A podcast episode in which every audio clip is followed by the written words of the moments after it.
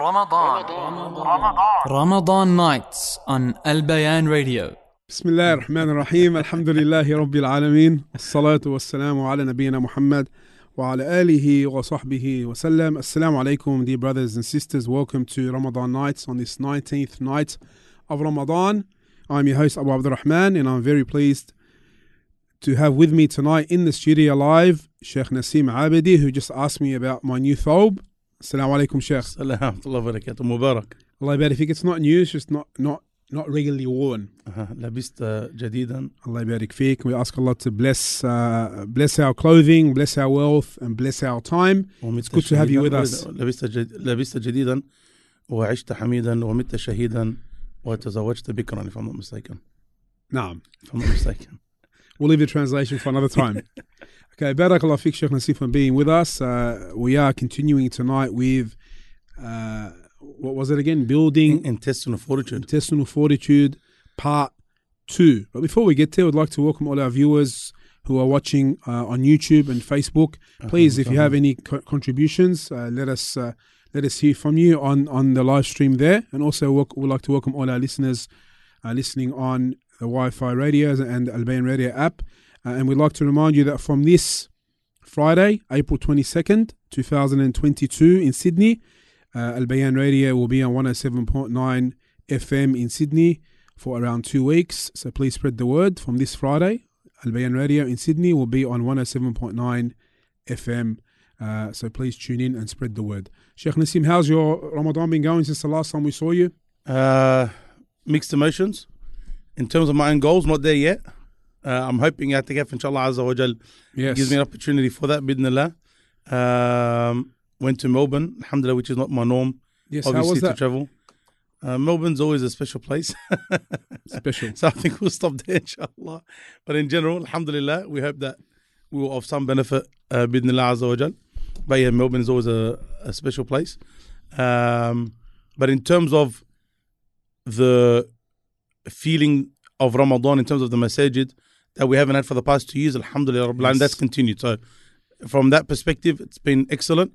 And inshallah, Azza wa Jal, I hope that Allah subhanahu wa ta'ala assists me in the next mm-hmm. half of Ramadan uh, by achieving those goals and more, inshallah. It is the nineteenth night for those uh, who would like to know the day. And, and this Thursday, the twentieth day, just before Maghrib there, those who plan to do i'tikaf, enter there for the twenty-first night and uh, stay in the masjid, uh, seeking uh, closeness to Allah and seeking obviously the night of decree. What, what advice do you have for those who intend to do it, Sheikh Naseem? For, firstly, for those who aren't intending on doing it, ask yourself why. Okay, don't leave something excellent like i'tikaf except for something better than i'tikaf, or because you can't do i'tikaf. Only those two reasons. If you don't have something better to do or you can't do it, then try your best to do i'tikaf. For those that Uh, intending on doing i'tikaf, inshallah, or thinking about doing i'tikaf, make sure you understand what i'tikaf is.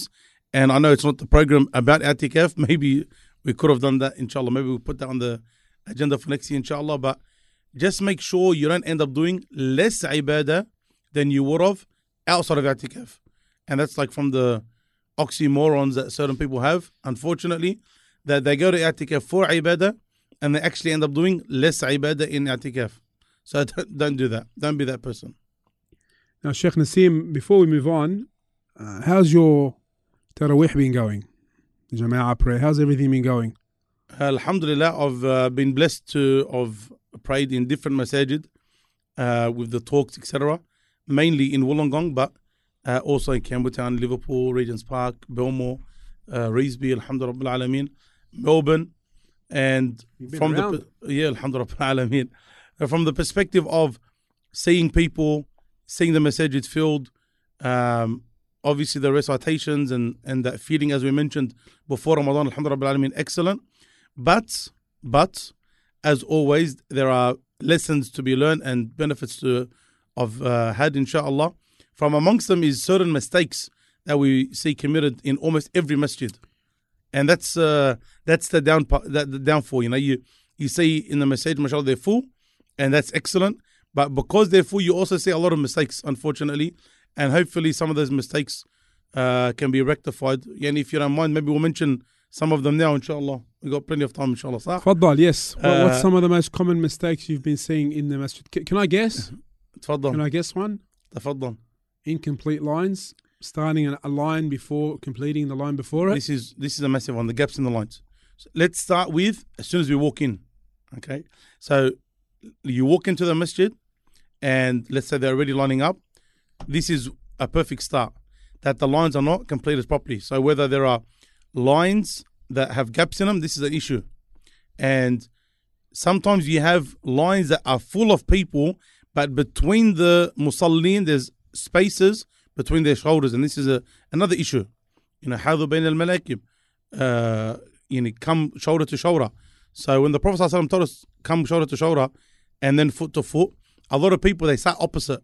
They start foot to foot first. So if you, we're not going to do it now because we're sitting down, but if you get two people and you try and put them foot to foot first, then you find their shoulders are never going to touch. What needs to happen is they need to come shoulder to shoulder first, and then automatically their feet will come in line, inshallah. So when you do line up, brothers and sisters, make sure you get shoulder to shoulder first and then feet to feet. And if you see any gaps, make sure those gaps are filled. Move forward. Even if, if you, as you're praying, and let's say the, the jama'ah already started, and as they're praying, someone needed to go make wudu. Don't leave the gap in front of you. You're allowed to move in your salah, especially when it's for the benefit of the salah. So you take a step forward, two steps forward, whatever it may be, to fill up that gap, and it continues. Or the you know you got the middle of the imam and there's a gap between you and the next person, step over, even if it's in your salah, no issue. So that's uh, one of the main ones. Uh, another big one that we see is uh, we're in Australia, but we still see a lot of the Grand Canyon, and this is uh, problematic, uh, brothers. Especially, I don't know the sisters section. I'm guessing it's much better than the men's. Brothers, please make sure your awrah is covered. Yani, your shirts, your pants, make sure when you get to ruku and sujood that nothing is seen. Unfortunately, we see a lot of things that only your spouse should see. No one else. Only your spouse. Um, and it's not pretty. Either wear a longer shirt, wear a thobe, wear, you know, the sarwal and qamis, which is longer than the three-quarter one. Whatever you wear, make sure it's covering. And you know you're coming to the masjid, so make sure that, you know, do ruku or sujood at home, ask your spouse, ask your children, is anything showing? No? Okay, then go. If somehow your your shirt was a little bit short or your pants maybe a little bit loose, then alhamdulillah, every masjid pretty much has plenty of izars. Put one on. Put one on and make sure it's wrapped properly, and then pray so that nothing shows. Because if you know your awrah showing and you leave it showing, that's your salah in becoming invalidated. You don't want that to happen. If it's an accident, it's a different story. But still, you should make sure you take the precautions that uh, ensure your salah is correct and you fulfill the conditions. Uh, that's another major one. Another big problem is after or when the imam is given the taslim, people like rushing also. Not just taslim, any position. People like speeding with the imam or trying to race the imam. No. This is the song the Prophet warned against. Wait till the imam is in the position, then follow. You know, جُعِلَ الْإِمَامُ لِيُؤْتَمَّ بِهِ. The imam has been placed for you to follow, not for you to compete with. Allahu Akbar, when he's in ruku', go. When he comes from ruku', get up. When he gets into sujood, go down. But a lot of people, they race, even with the taslim. This is, there's different opinion of when exactly you give the taslim. But in general, Assalamu alaikum wa rahmatullah, Assalamu alaikum wa rahmatullah. Let him finish the taslimatain, then you give the taslim. There's no need to rush. Easiest way. There's no need to rush. Yeah. So make sure you're behind the imam, you're following the imam, not ahead of the imam or even competing with him. And with the taslim, let him finish the taslim, then you give the taslim. And the final one is after the fard prayers, some people not doing the adhkar at all. Either, you know, Assalamu alaikum, straight on their phone. Oop, there she goes. Straight on their phone. Or um, talking, or getting up and praying sunnah even. Wrong, wrong, wrong. After your fard prayers, there's your afkar that you say. And they are so rewarding, it's not funny. Yani, you get so much reward in these three, four, five minutes that you take out to do the afkar. Many masajid have, you know, the, the posters there or the flyers there. You can read it off there. Or if you need, you know, off the Fortress of the Muslim, whatever it is, it's not hard. Do your afkar, get the rewards, and then inshallah azza wa jal, he will say all of that benefit on the Day of Judgment. And then if you need to talk or pray sunnah or whatever, or look at your phone, you can do that after your adhkar, inshallah. Barakallah feek, very good advice there. You haven't got any air condition issues in the message you've played? Uh, Alhamdulillahi Rabbil Alameen. You have the window guys and the ones who want the A C. Alhamdulillah. The guys in between. Only in, only in Wollongong where I, I'm always at, there are there's uh, some of the older gentlemen, very nice. So they're there all year round, Allahumma barik. And all year round between me and them, it's a joke and it's a laugh about the air conditioning. Uh, Alhamdulillah, I'm the kind of guy, as are many, that don't want it freezing, but it needs to be closer to cooler than than warmer. So whenever I walk in and he sees me straight away, put the aircons on, there's a, a bit of an argy-bargy, but all in good nature, argy-bargy. Alhamdulillah. And uh, he says, like, it, we get annoyed. Some of the oldies, they get annoyed, especially the ones with arthritis. I go, Hajj, I go, believe me, I know, and I wish it wasn't the case. I go, but I can't for five people turn off and annoy two hundred people. Okay, it becomes really problematic. And really, yani, when it's too hot, it's too warm, you don't enjoy your salah at all. Uh, Alhamdulillah Rabbil Alameen, we haven't had uh, that issue, as in a real issue. The other places I've prayed, Alhamdulillah Rabbil Alameen, no issues. So, so far so good, Alhamdulillah Rabbil Alameen. Alhamdulillah, excellent. Let's get back to our main topic today, and that's building intestinal fortitude. Last week we had part one, and we spoke about um, what, what instills in the... in in, in in a person, especially in our youth, um, intestinal fortitude is first and foremost the correct belief in Allah subhanahu wa ta'ala, being proactive, being active, enjoying the good, preventing the evil. We spoke about um, a mindset change, knowing what Allah wants from us subhanahu wa ta'ala, and fitting our life to what Allah wants from us. And also we spoke about belief in, in qadr wa qada, work hard, do your best, and rely on Allah subhanahu wa ta'ala. And, and and the way we react to what happens in our life is accordingly uh, to Islam. We are happy and patient with, with whatever happens in our life, uh, and we are happy with what Allah has decreed for us. And the third point, and where we finished off last week, Sheikh Naseem, is good parenting. And we spent a lot of time on that, and that can't yes. be, it can never be overstated. That's right. So that's why we actually spent a lot of time on good parenting. And for those that haven't listened to it, please do go back and listen to it, inshallah. Part one is in the description on YouTube there, and in the in the bio the, and, and in the description uh, the on the Facebook post there, it's right somewhere there. there. Click on You'll it. Find it, inshallah. You'll find it, and you can watch it, inshallah. Inshallah. So that can never be um, overstated. So please, brothers, sisters, especially parents, don't wait until it's too late. Let's work from now, inshallah, azza wa jal, to get this down pat bidnillah, azza wa jal. Uh, we continue. Bismillah, alhamdulillah, wassalamu ala alihi wa sahbihi wa ala. Amma ba'd, with the other uh, points that we had. And they are the ones that I've just jotted down. One, two, three, four, five. Uh, five of them. And they, again, they're not in any particular order. Uh, the first one is accompanying, uh, uh, being around those that are older older than you. So accompanying those that are older than you. So if this is now for, obviously mixed, you know, if you're a parent, to try and get your children around children that are older than them in a good way, children that are mature. Uh, and if you're an individual, especially if you know, you're, you're a teenager, for you to be around people that are older than you. Now, we need to obviously mention and put an asterisk and a, and a footnote that when we say people that are older than you, it's not people that are older than you in a bad way. Okay, they're, you know, in gangs, or they're on drugs, or they're on, you know, talking and picking up the opposite gender. That's not what we're talking about. We're talking about people that are mature, positive people that models. are yeah, productive, positive. These are people who have their life sorted.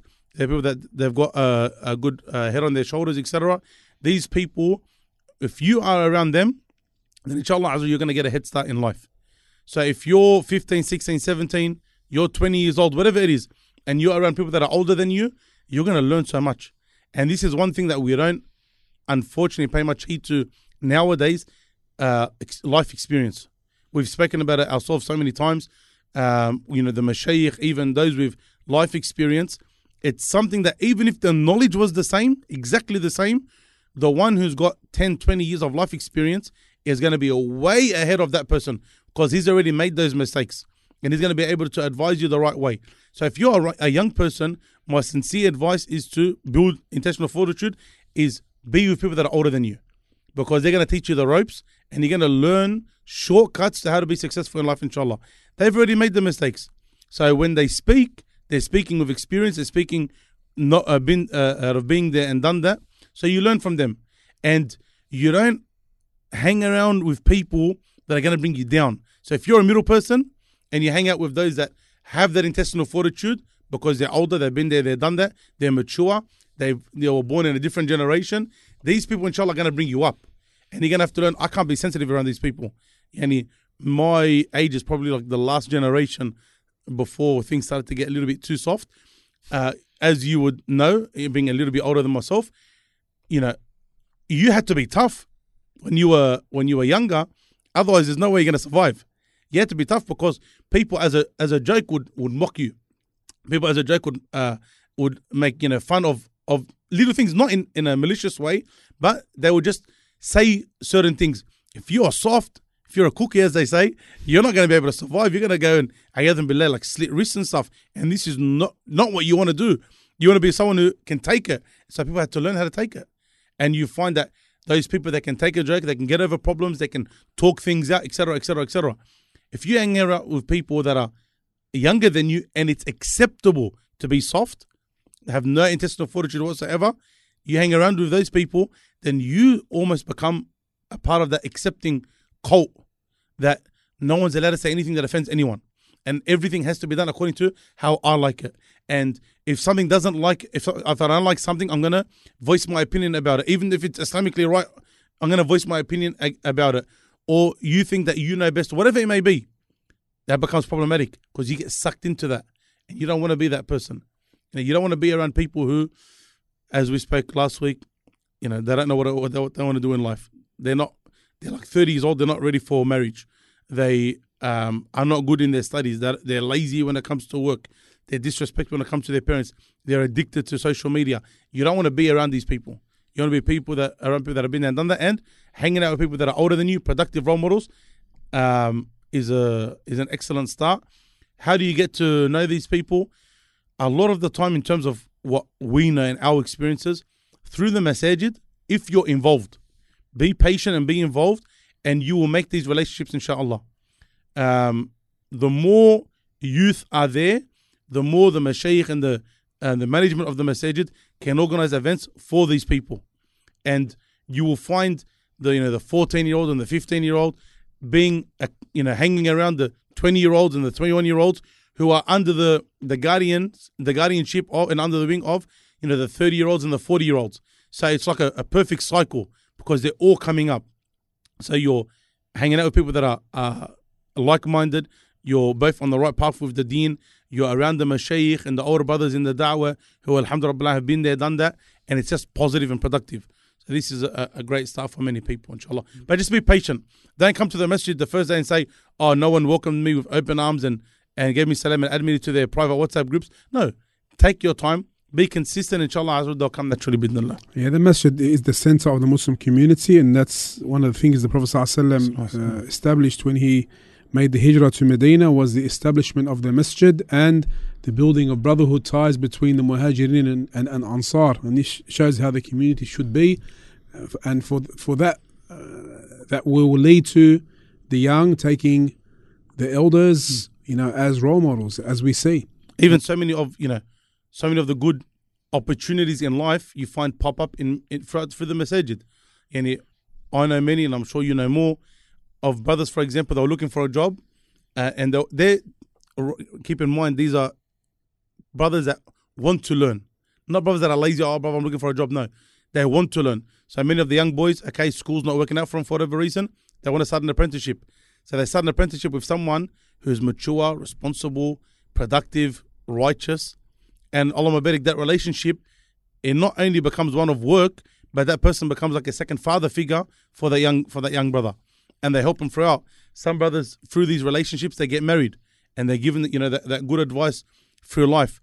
Um, some people, even if they're going, you know, through uni and into a certain profession, sometimes there's someone around the masjid. He's in that profession. He guides them through. You know, so so many um, little changes and little pieces of advice can really assist a person, especially with their deen and iman and their character and their personality. Uh, Alhamdulillah, I know. Because alhamdulillah, we're blessed to be around the masjid a lot. May Allah make us sincere and firm and any increases in goodness. Uh, we see it, you know, day in, day out. Brothers giving other young brothers advice that you'd never get. If they were at home playing games, you're never going to get that. If they're just hanging out with their mates, same age, they're never going to get that. But inshallah, these kids will grow up with that, those life lessons, And inshallah, even if they don't implement it straight away, it's going to remain in, in their mind. And they'll know, even when they do wrong, they'll know I've done wrong. Barakallah fiqh, Sheikh Naseem, for that excellent uh, piece of advice there. Uh, what are we moving on to now? Knowledge. Knowledge. Knowledge. Uh, regarding knowledge, subhanAllah, one of the mashaykh who's uh, in Sydney visiting from Egypt, Sheikh Saeed, we spoke about him on the program, uh, I think a fortnight ago. Allahumma barik, he was talking about knowledge and the etiquettes of knowledge and seeking knowledge, et cetera. And he was talking about one of the benefits of knowledge, and that's the strength that it gives a person. So he gave the an example of that with the story of Sulaiman alayhi salam and the hudhud, the bird. When Sulaiman alayhi salam said, you know, where's the this bird? I can't see it. Either I'm going to kill it, slaughter it, or he better come with a really strong authority. He better come with something really good as an excuse of why he's not here. So when the hudhud came, which is a small bird, with Sulaiman alayhi salam, who Allah Azza wa Jalla gave him control over the jinn and the human beings and the like, when it came, you'd expect it to be like this little humble, you know, please don't kill me type of uh, creature and natured. But he said, I've come with something that you don't know.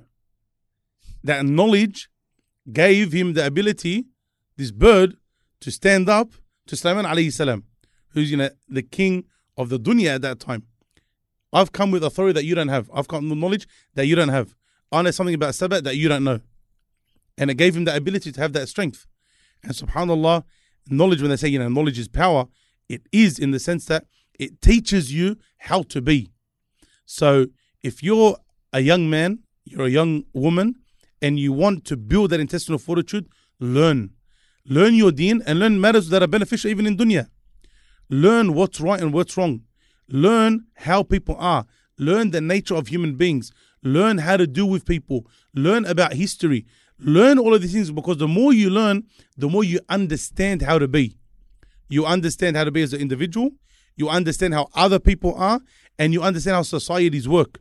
And when you understand that life is not perfect, Habib al-Qalb, life is not, uh, this dunya is not Jannah. You understand, Allah subhanahu wa ta'ala tells us that we human beings have been created, you know, fi kabad, in hardship. You understand, you know, the hadith of the Prophet sallallahu alaihi wasallam. Whoever is, whoever deals with the patient and is, whoever deals with the people and is patient with their harm is better than the one who doesn't. You understand that this is how it works. You understand that the prophets were shepherds so that they could learn how to treat and look after their flock before they became prophets and look after human beings. When you learn all of these things, when you learn about stories where sometimes even the companions of the Prophet ﷺ upset Rasulullah ﷺ. Sometimes he would want them to do something, but they wouldn't be receptive straight away. So you don't get cut. Like, you learn all of these things. So when you go out and you try and give someone advice and doesn't take that advice, it's not like, oh, these people are all shayateen and they don't listen to me. No. Sometimes even the Prophet ﷺ's uh, companions needed extra encouragement. So that you, you're not surprised. You're not surprised. Um, and knowledge helps with so much. It helps with so much it's understanding like, that reality. It's, it's like, like it's like you're in a dark mm-hmm. road with no lights on. You can't see. Once you get that knowledge, sincere knowledge, and and Allah gives you understanding, which is a blessing. Whoever Allah wants good for, as the hadith mentions, He gives him understanding of the religion. He lights the way for you. And that's what they say in Arabic, al-ilmu nur. And knowledge, knowledge is light. And this is one hundred percent correct. And I, I remind and I stress, even though I said it, but I stress knowledge of deen and knowledge of even beneficial dunya matters. Learn how they both work, because if you focus on one without the other, you're going to fall into problems. You need to make sure you understand deen. You need to understand deen, because if you try to understand dunya by itself, you're not going to have guidelines of what's right and wrong. You need to understand the deen to know what's right and wrong and how it came. And you need to understand beneficial dunya matters, because the deen did not come and go, did not come to go against our nature. The deen came in line with our nature. So sometimes you just learn psychologically or soci- sociologically, nice. uh, what, alhamdulillah, what is a, a good way to communicate. Now, you learn it through the sunnah of the Prophet ﷺ, but unfortunately, we don't have many that have gone through and filtered it the way it should be filtered and placed it in dot points, you know, the research, unfortunately. Inshallah, ya Rab, it happens in the near future. And, and, and it's not available. A lot of the especially in English. In English yeah. Yes, so unfortunately. In Arabic, scholars have done a lot of good work one hundred percent in these fields, especially yes, the big one hundred percent commentaries. But, you know. How much of it really, is filtered yeah. into English? Unfortunately, it's not. Yes. Excellent point. Allah Zikr al Khair. Yeah. So you, when you learn it and you come to it, you're, you're a different person. Even when you talk about, when I say uh, beneficial, you know, worldly knowledge, even things about geography, for example. Just the fact that you can have conversations, you know, you meet someone new in the masjid and you're like, what do I talk to them about? Okay, says, Assalamu alaikum, wa alaikum, wa rahmatullahi wa barakatuh. MashaAllah, you know, your name, where you from? I'm from Sri Lanka. Oh, mashaAllah, you're from Sri Lanka. I didn't know that Sri Lanka was, you know, an island down the bottom of uh, Indonesia. Oh, Indonesia, oh, this guy's got no idea about geography. Of India, right? And it's just, yeah, mashaAllah, it's a very nice place. And you talk about the climate there. It's interesting you, just, you, you just talk. You, you know, one of my it? first jobs, I worked with some Sri Lankans. I think. And the most common talking point was one thing. What's that? You know, remember the nineties, what was popular? The cricket? The cricket. Yeah, I, I was Sri Lanka. Not, never used, cricket used to come now. out uh, here and play the one day cricket and the test matches. I only know Pakistan and because of Wasim Akram. They're cricket mad. Sri Lankans love their cricket. So that's a talking point. Yeah. yeah you you, right you just have that and you can conversate. Yeah. But now, like, throw a, throw your, uh, you know, an average sixteen, seventeen, eighteen year old in front of another person and they don't know what to say. Most of them don't have, uh, or a lot of them don't have uh, good social skills. And a lot of that is because of their lack of knowledge. Like he'll tell you, what am I going to speak about? They'll actually tell you, what do I speak about with this person? I don't know what to talk about. If you know certain things like about economics, it's just, heck, it's just conversation. You know, the only thing I know from economics pretty much is what I studied in year eleven. But I loved it. I loved economics. So sometimes, you know, you, you talk to someone who's studying economics at university or whatever it may be, it is a talking point, you know, elasticity and something which is non-elastic and all of these types of things. You lost me there. And, you know, supply and demand, and the bigger the risk, the bigger the return. Demand, you talk yeah. you talk about all of these things, even like just heck as a in conversation, and the person has more of a connection with you. You know, even certain things about communication, like and manipulation in a good way. Because manipulation is only bad if you use it for bad. But subhanAllah, uh, there was one thing that someone was talking about in one of the books, and even, you know, emulating what the other person's doing. So, see how you're holding a pen? If I was to hold a pen, that without you realizing makes you more comfortable with me. I'm doing what you're doing. If you tap twice, I tap twice, for example. Okay. So it's like a pen or? It's just parts of communication, in terms of communication. So let's say your bottle, Alamberg big bottle, there you go. is in, in, I've got a bottle yep. in between us. Just doing this automates, automatically makes the, our line of communication more open and you more relaxed with me. Whereas this, even though it's not a physical barrier between us, but it's just something there that creates that little bit of Uh, barrier and obstacle between us, which doesn't make your heart connect to my heart as much. So by me simply moving it like this, now everything is clearer. It's open between us. And what I just remembered of now regarding the seerah and uh, this point that you made, knowledge and communicating with people, is uh, when the Prophet sallallahu alaihi wasallam used to take Abu Bakr with him, because as we know, Abu Bakr was a specialist in the Arab family history, knowing where this tribe is from and that tribe is from. And they would go there to give them da'wah, the various tribes. Abu Bakr would start talking to them about their tribes and their backgrounds and where they're from, and that will get the conversation mm-hmm. going. And the Prophet ﷺ was an expert when it came to communication. That's right. An expert, how he would speak and how he would teach. Many of the companions, when the Prophet taught us, they'll say, we've never had a teacher or seen a teacher like no. Rasulullah ﷺ, because he knew how to deal with different people. And this is a specialty. But if you don't deal with anyone, you will never know. How do you know if it, how dealing with people? We we said the first one is you hang out with people that are older than you, teach you that life experience and that knowledge.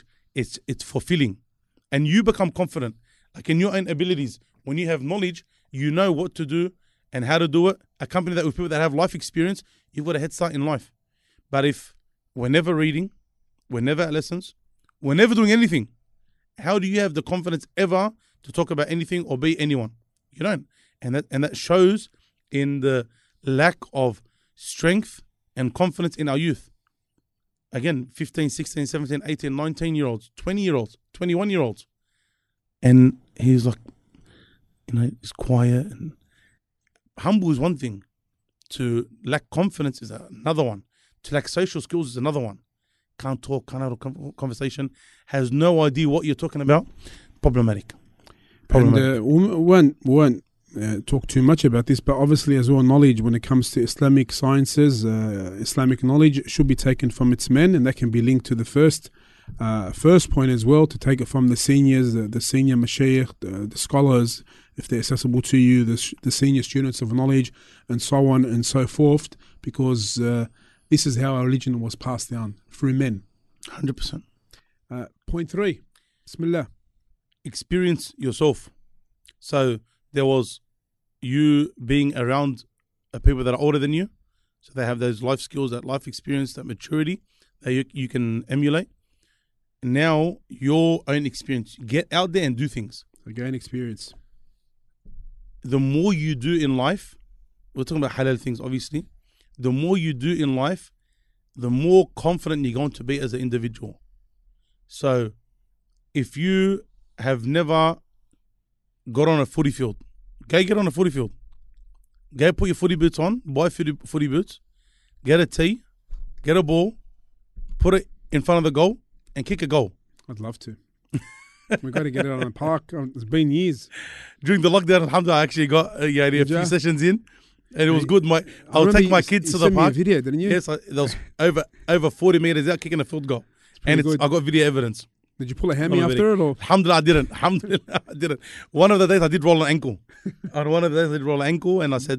Better uh, than breaking, yeah, fracturing three ribs. Yeah. But anyway, that's another story. That's, we're getting a little bit older, huh? Allah al-Sa'ad, Allah al-Fadda, Ya Rab. Ameen. Uh, get out and just see how it feels.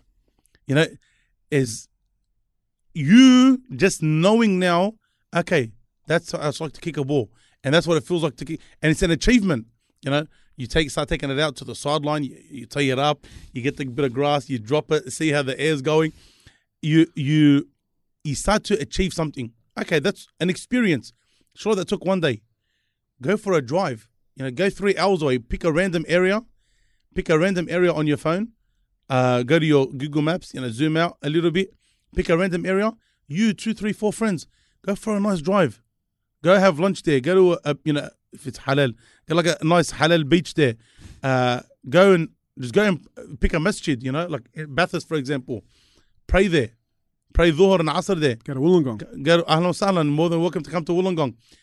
You know, you go, you experience that. And it just adds to your confidence. Like, I've been there, I've done that. And it's something to do.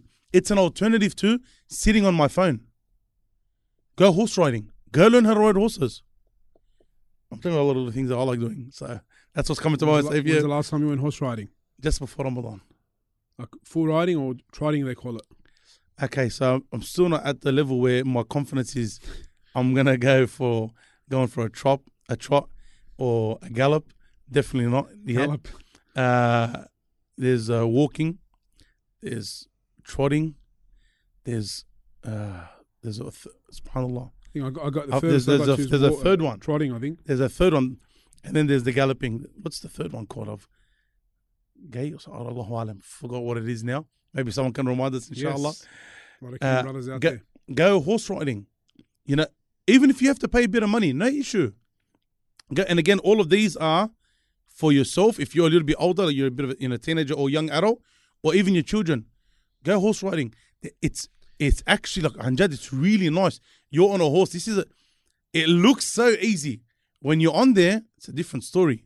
You know, when you're on there, it's a different story. When it starts to to go on a bit of a trot, you're like, okay, wow, this is uh, a lot more a force than I thought. It's a lot faster than I thought. It's a lot higher than I thought. If for certain brothers, mashallah, they go hiking, they go camping, go, go fishing, go do things. You know, animals, go and uh, go and find, if, for people that are hunters, go hunting, go get your gun license. It's legal, okay? It's legal. Go get your gun license, go hunting. Go do things where you are going to experience different things in life. Um, we're going to speak about travel. That's a, that's a big one. But go do whatever you can. This is something that in previous times, they they done it naturally. Yeah, and if you look at the Prophet sallallahu alaihi wasallam, from when they're born at a very young age, they're given to Bedouins to go live on the outskirts. people that are traveling, toughen up, people that language. are learning the language, people that are teaching them life, they come back, you know, back, uh, back, back home, and they're like already men. They already know life. They understand life because from a young age they've experienced all of these things. You know, even like the udhiyah, like, you know, slaughtering, uh, you know, the sacrificial animal on Eid al-Adha. You go and give a thirty-year-old these days a blade and say, okay, bismillah, we're going to slaughter. He's like, listen, bro, I'll pay someone, but I am not doing that with my hand. This is a big sunnah, a big, massive sunnah. I remember the first time I done it, it was, it's empowering. There's something about it that I've just done something new. I've gone out of my comfort zone because most of us, yani, unfortunately, I've seen some blokes, wallah, they're scared to step on a cockroach. Some guys I know, they said, if it wasn't for being embarrassed for my wife, I wouldn't even step on the cockroach. Toughen up, boys. He sprays the, you know, the mortain from like seven kilometers away. You know, it's it's pretty bad. So to say, okay, let's go slaughter a sheep or a goat. This is like, what do you mean slaughter a sheep or a goat? No way. There's, there, it's it's not just the slaughter, it's the experience. You know, the smells that you smell. Even when you see, like, okay, after it's done and then they, they uh, skin, skin it. it, it's different. It's the whole experience is different. And so um, get whatever experiences you can. As long as it's halal, go and experience because those experiences are going to make you. And when we talk about conversating, because conversating and communicating is a big part of building yourself. The more experiences you have, the more you can communicate with people. If I can come and, and you know, you work in a certain area, you know, you're new to the masjid or you're passing by the masjid and I speak to you and you, oh, you know, or you work in Bathurst. Oh, subhanAllah, you know, I went there, mashallah, masjid al-sahaba, um, I met, you know, this brother, you know the brother, oh yes, I know that brother.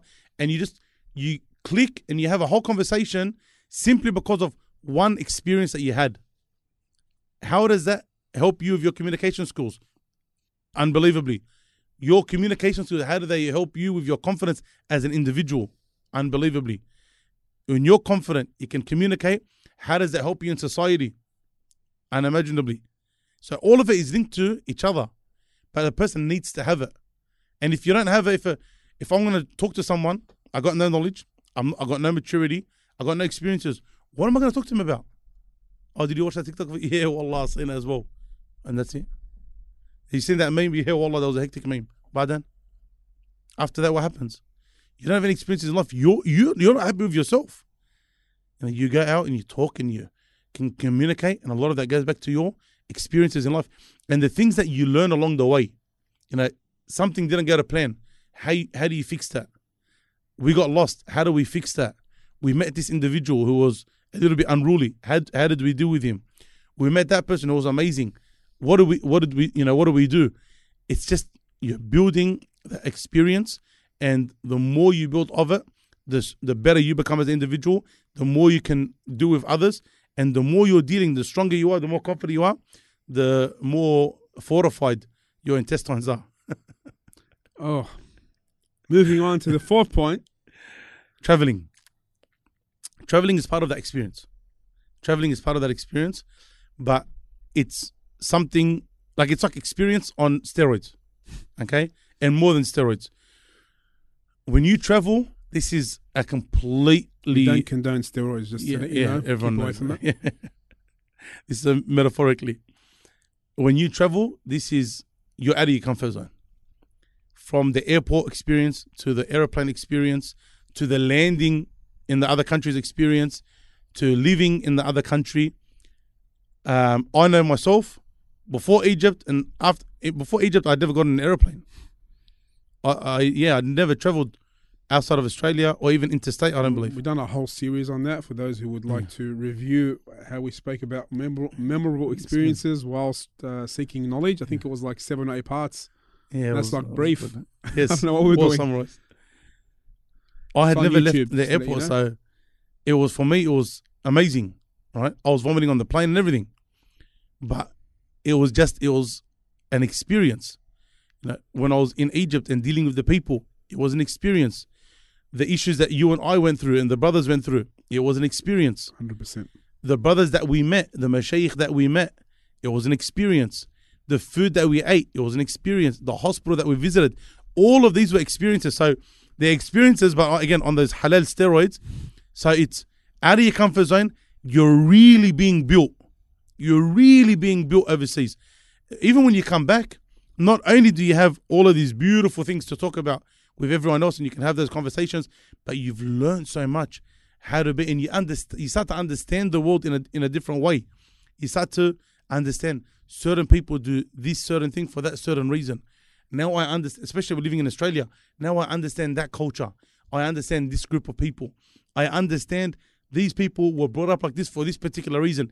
Once you start to understand all of that, it builds you as a person. And you see it all the time. Someone who, Allah Barak, is well-traveled, he goes and he speaks to, he can speak any, any to anyone, anywhere. You can put him in the best hotel or the worst hotel, he's fine. You can put him with, you know, an Asian, an Arab, an African, he's fine. You can uh, you can put him with a stranger he's never met, he's fine. You can, you know, his car battery could break down, uh, sorry, his car could run out of battery, his phone don't have reception, he'll be fine, inshallah. Why? Because they understand how to get things done. They understand how to move along. It's different. You know, even one of the things that Umar radiallahu anhu uh, spoke about regarding knowing someone was traveling with them. When you travel with someone, it's a different story. The ex- issues that you have with each other, being in each other's face twenty-four seven, the good times, the bad times, it's different. So when you travel, go and travel, and I advise everyone to go and travel, especially for, you know, Islamic reasons like going Hajj, going Umrah, seeking knowledge, uh, going back to, you know, your your countries of origin or the countries of your parents, uh, going to Muslim, different Muslim countries and just seeing that, man, this is beautiful.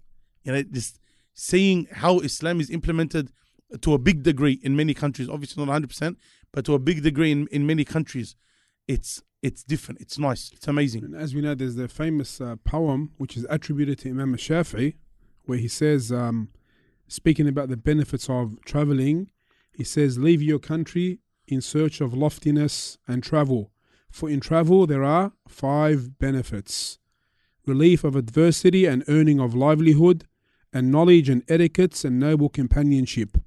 If it is said that traveling brings humiliation and difficulty, and long journeys across deserts and toil and trouble, then death is better for a person than him remaining in humiliating.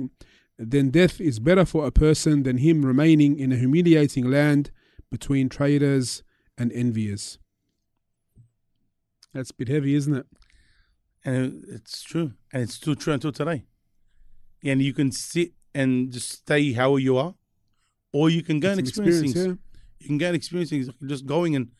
and eating different foods and seeing different people. And, you know, when you go to, alhamdulillah, I've been blessed to go to, you know, a few countries now, and going and just seeing the pros and cons of Egypt as, you know, opposed to the pros and cons of Saudi, as opposed to the pros and cons of Malaysia, as opposed to the pros and cons of New Zealand, of, you know, Indonesia, et cetera.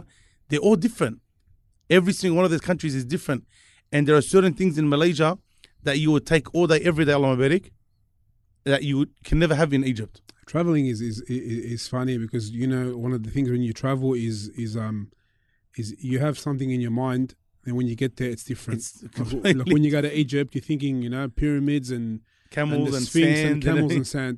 I remember one guy. He actually, uh, when we were younger, he came over from New Zealand. He actually fought koalas in every tree and kangaroos in the streets. So when he came here, he was. Yeah. He was a bit taken back, and we had the same when we went overseas. And how I, I don't know why I thought I was going to live in a tent. I had no idea why. I knew where I was living before I was before I went to Egypt. You know, my apartment was already organized, alhamdulillah. So I don't know why I still had this idea that I'm going to be living in a tent, and my teacher's going to be some old man wearing a robe and a waistband, and he's going to have an old dusty book. I don't know why I had that that, that understanding. And when I got there, I guarantee you it was ext- very, very, very different than yes, that. In Egypt, some but of it's just, it's just you know, nice. You know, it's, just, it's just different. And you learn from that.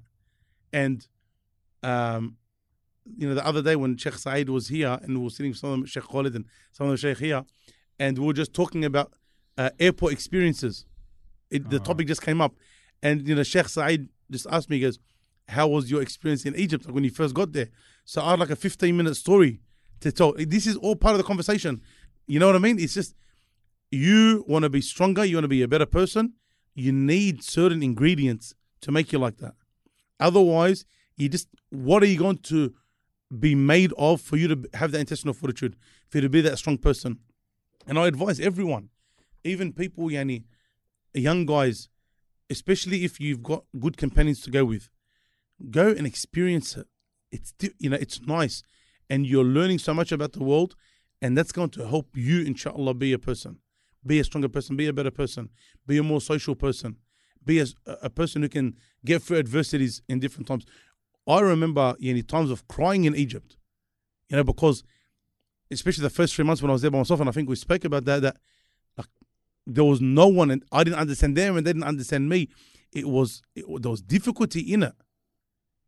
But alhamdulillah, when you get over it, with the help of Allah subhanahu wa ta'ala, the person you become on the other side is a completely different person. one hundred percent. I remember I made the mistake of, you know, going to an apartment that I wanted to get close to, you know, Masjid Bilal. So I wanted to move to an apartment, but I made I made the mistake of going to that apartment. So I remember, you know, calling my mum back home and saying, and she knew like straight away something's not right. So I think I slept like one night in there, and then I moved back to the old apartment. But it was an experience. It was a very, very, very ugly experience. But, you know, you learn from that. It's just, it's just something that you learn that inshallah will stay as a memory forever. But it's not just a memory. It's it's a, become a part of you now and the person that you are. So you're stronger and you're better for it at the end of it.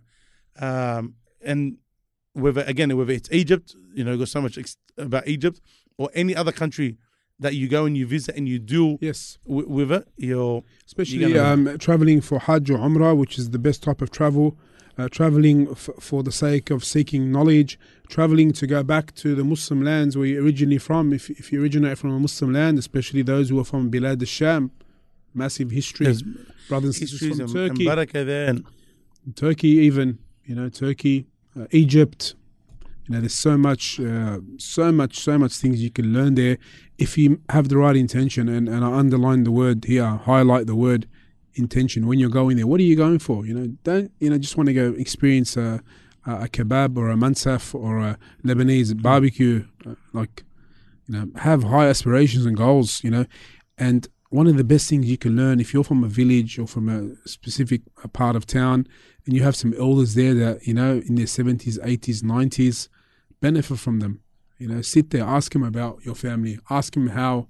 how it was back in the day, how Islam was, how Islam was back then, how it is now, who they knew, you know, and you'll benefit so much. And it, then you can pass that on to your generation, your kids and their, their kids, and bi'idhnillahi ta'ala. Two things on this. Number one, you know, just, just said, speak to people that are older. Uh, there was one brother, this was related to horses. There was one brother, I was w- with him yesterday, and I was talking about how he calls him his grandfather. He's not his grandfather, but he was a person that helped raise his father. So he just looks at him as a grandfather. So he goes, he calls him my grandfather, because uh, we're at a place with those horses. And he says he knew just by looking at a horse who the father and the mother of the horse was. Was just by looking at a horse. He was like, you know, in his eighties or something like that. So and he's from he grew up with horses. So his whole life he's just been working with horses. And even um, putting like the horseshoe on, he didn't have to. Just, he'll just look and he'll be able to mend the horseshoe according to the need of that horse. Just, you know, a simple glance. You know, if you're overseas and you get to experience something like that, you'll never find that today. You, you'll probably find out of seven billion, maybe there's like three people like that today. You know, I'm sure there's more. Again, hyperbole, relax. Uh, but you know, you don't get that. People that talk you through the history of how this was and how this wasn't. Even sitting with my father and just talking about how this was and how that was and who this person was and how that person was. And it's like amazing stories, right? But when you go there and you experience and you live it and you see it, it's something different. It's something very, very, very special. And uh, regarding uh, traveling, one of the types of travel that you can also do is, you know, with the charities. A lot of charities that do go overseas, sometimes you want to go and say, listen, I'm, I'll pay for my own ticket. I don't need you guys to pay for me. But is there any chance that I can go and just experience some of the work that happens? And this is another thing that you go, especially as a young person who doesn't understand the blessings, because all you've grown up with your whole life is just luxury. When you go overseas and you start to see, man, this is a dad who actually cannot afford uh, Zatar Manoush, for him and his family. There's actual people like that. And I'm complaining that my mum made, you know, bamia today, or she made fusuliyya, and I'm like, I want to throw the pot at the wall, and how dare she make that? Or I spend ninety percent of my pay on eating out and five hundred dollars steaks and eating at ten thousand dollars restaurants, and I'm not joking when I say that, ten thousand dollars restaurants, and what the heck? When you guys see that, your life changes. You mentioned two of my most favourite foods there, Sheikh Naseem. Yeah. What's going on there, man? I want to roll to barakallah. Do you remember the trolleys in Egypt, the bamia trolleys? Bamia, bamia, bamia? No, I, I don't you remember those that? ones. I, I only think about the um, the pick, prickly pears. Oh, yeah? The prickly uh, pears in, in, in the in, corn, in, in the, the sweet uh, potato. Yeah, we lived in, as you know, Medinat al-Nasr, Hayy al-Thamin, I think it was. And there's trolleys, and you you know, when we first got there, there's a guy screaming out, bamia, bamia, bamia, bamia. When you're first, oh, yes, the, and they were bigger. The bigger ones. They were bigger, yeah, yes, you don't yes, know yes, what's yes, going yes, on, yes. what's happening here. And they're actually calling out for you to come out. Mm. That's how they mm. call out. And then you got the pot sellers, not the pot, the, the cooking pots. Yeah, the cooking The cooking pots, the aluminium pots there. They, they hit the pots on the on the back there with their spoons, and they were to come out and buy in, in the... Mm. Trays it there. Comes delivery. Yeah, there's a, again like it's it's yeah. nice. It's nice. You you have something to talk about, and because you've learnt it, it, it may affect you in a beneficial way, and you're able to live with that for the rest of your life, inshallah. And it makes you a special type of person. So and, and listen, traveling as well allows you to to appreciate what you have. If you go to you know you mentioned the charity, you go and and see. I remember when I first went to Lebanon, um, like after. Uh, after a long time when I, when I got married and went to Hajj and went to Lebanon for a week, and I saw how some people were living. That really, really affected me. When I came back to my two-bedroom flat in Lakemba back in the day, where, you know, you think you're doing it tough, you're not doing it tough. You're living in super, super five-star. It's not even five-star compared to how some people were living. And you need that reminder. one hundred percent. And seeing's not like Appreciate. hearing. Seeing's not like hearing. You hear these stories all the time. You know, even when you're younger, you know, your your parents tell you, you know, you know, there's children in this continent or children in that country, they're doing it tough. You hear, you could hear it all day. And for a very, you know, select, special, blessed few, it resonates. But when you see it, it affects everyone. You you're you're not human if you see it and you and you don't get affected by it. And this is what the Prophet ﷺ teaches us as well. So to appreciate the blessings, don't look at those who have more than you. Look at those who I've, I've are, less, you. are less less blessed than you, less mm. fortunate than you. So you can appreciate. And we do the exact opposite today. one hundred percent. We've spoken again so many times on previous programs where, you know, you're sitting there looking at your Instagram, you're looking at this and you're looking at that, about people that are living it up, you know, living and, and buying the most ridiculous things. And you're like, I want to be like that. I want to work for that. I want to do this. I want to do that. But sometimes... Not sometimes. You need to do what the Prophet ﷺ advised, yeah, because which is not, to look at those below you, so that you don't belittle the blessings that Allah's given you. Become ungrateful. You, you, you to some, you to someone else, are like the the top of the food chain.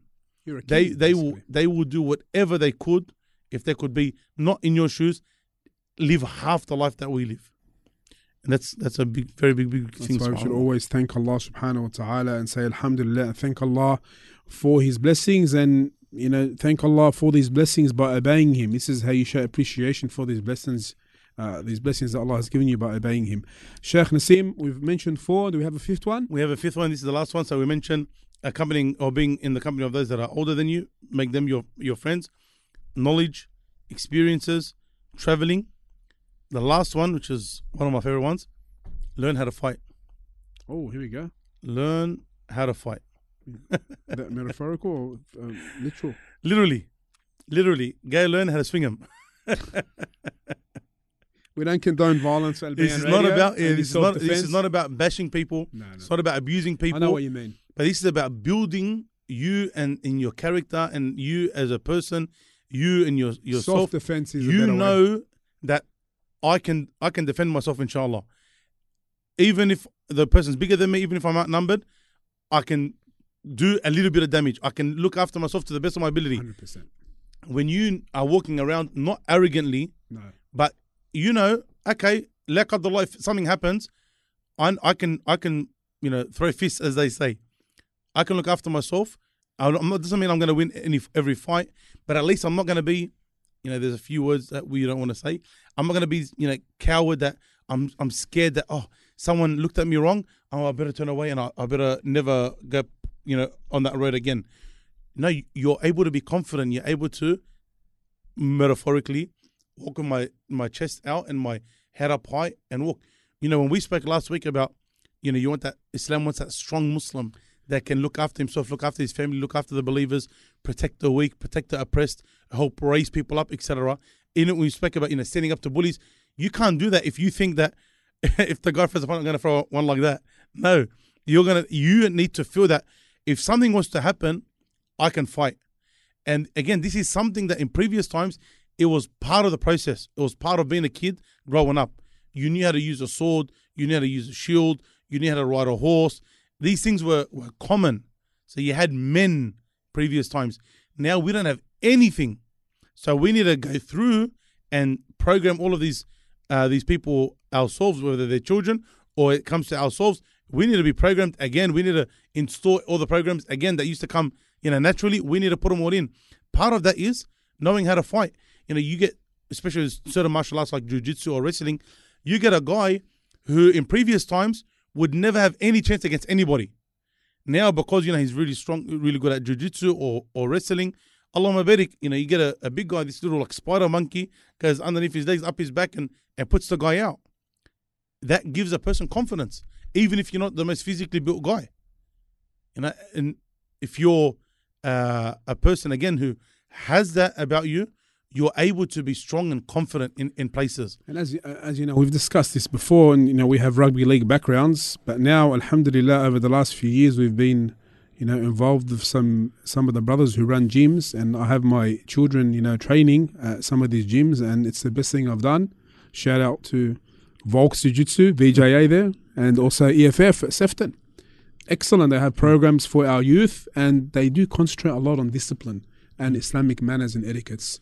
You know, no one's perfect, but the programs they run there are very, very good. And I and I encourage the brothers. They're from the ones that I know. There's others out there as well. You you can probably mention a few.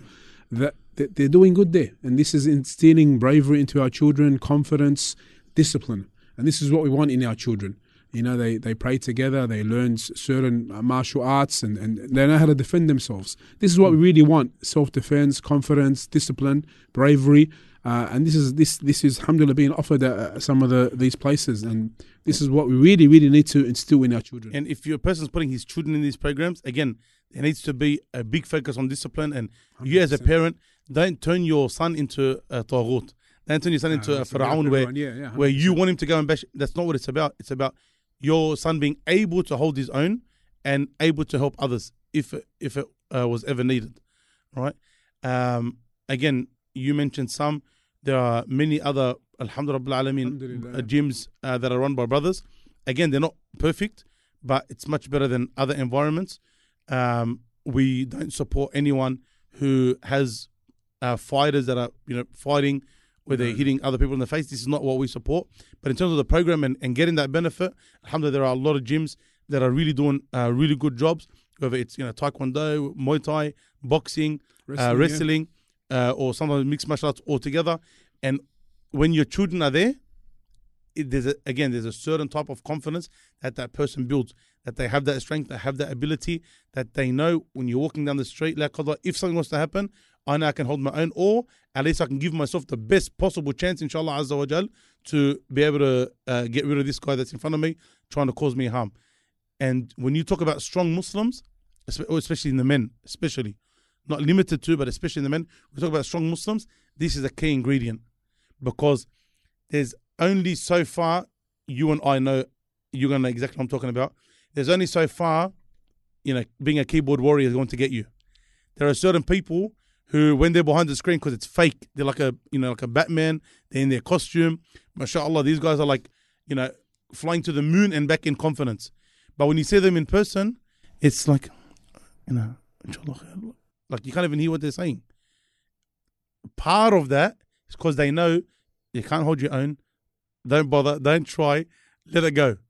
But go back behind the screen again, and the guy, you know, became a Superman. You don't want that to happen in our youth, nor do you want it to happen in yourself. You want to be confident, you want to be upright, you want to be disciplined, and you want to be, you know that you can hold your own, whether it's uh, dealing with a person or, again, it's helping out someone else that needs to be helped. So all of these things, inshallah azza wa jal, as if they're rightly guided Islamically, you know, whether it's the being with in an older crowd, your experiences, your travel, your knowledge, um, having that physical strength, all of these together, inshallah azza wa jal, plus many, many, many more. These are just the ones that we're focusing on tonight. And, uh, you know, what we spoke about um, last week about learning and truly believing in Allah subhanahu wa ta'ala, learning and truly uh, believing and submitting to the qada and the qadar, and, and going about it the right way, and good parenting. All of these, inshallah azza wa jal, are going to build a strong Muslim if a person's raising children, inshallah, or, excuse me, if a person is at that age themselves, they're going to build a stronger personality, inshallah, and they together are going to give you this intestinal fortitude. And as we mentioned last week, the reason we want that intestinal fortitude is so that you can live your life productively and positively, not only for yourself, but yourself, your family, the community, and the ummah at whole, inshallah. That's what we want. We don't just want this one person who Allah Barik can pray Qiyam al-Layl, but besides that, there is no benefit at all. We want him to pray Qiyam al-Layl, inshallah. We want him to memorize the Quran, but we also want him to be a person who works. We want him to be a person who gets married. We want him to be a person who raises children, inshallah. We want him to be a person who gives sadaqah, who helps the poor, who helps the oppressed, who stands up for the right, who supports in da'wah. These are the people that we want. These are the people that Islam wants. And these are the people who the Prophet ﷺ told us are better than the weak ones. The stronger believer is better than the uh, and more beloved to Allah than the weaker believer. And in both of them there's goodness. We want to try and aim for that strong believer. Barakallahu fiqh, Sheikh Naseem. I'd like to thank you for being with us uh, tonight. I'd also like to thank all the brothers and sisters who tuned in. Uh, don't forget, Al Bayan Radio will be on one oh seven point nine F M from this Friday. Uh, so please spread the word. Barakallahu fiqhum. And until next time, Assalamu alaikum wa rahmatullahi wa barakatuh. This program was presented by Al Bayan Radio, the voice of Ahlus Sunnah wal Jama'ah.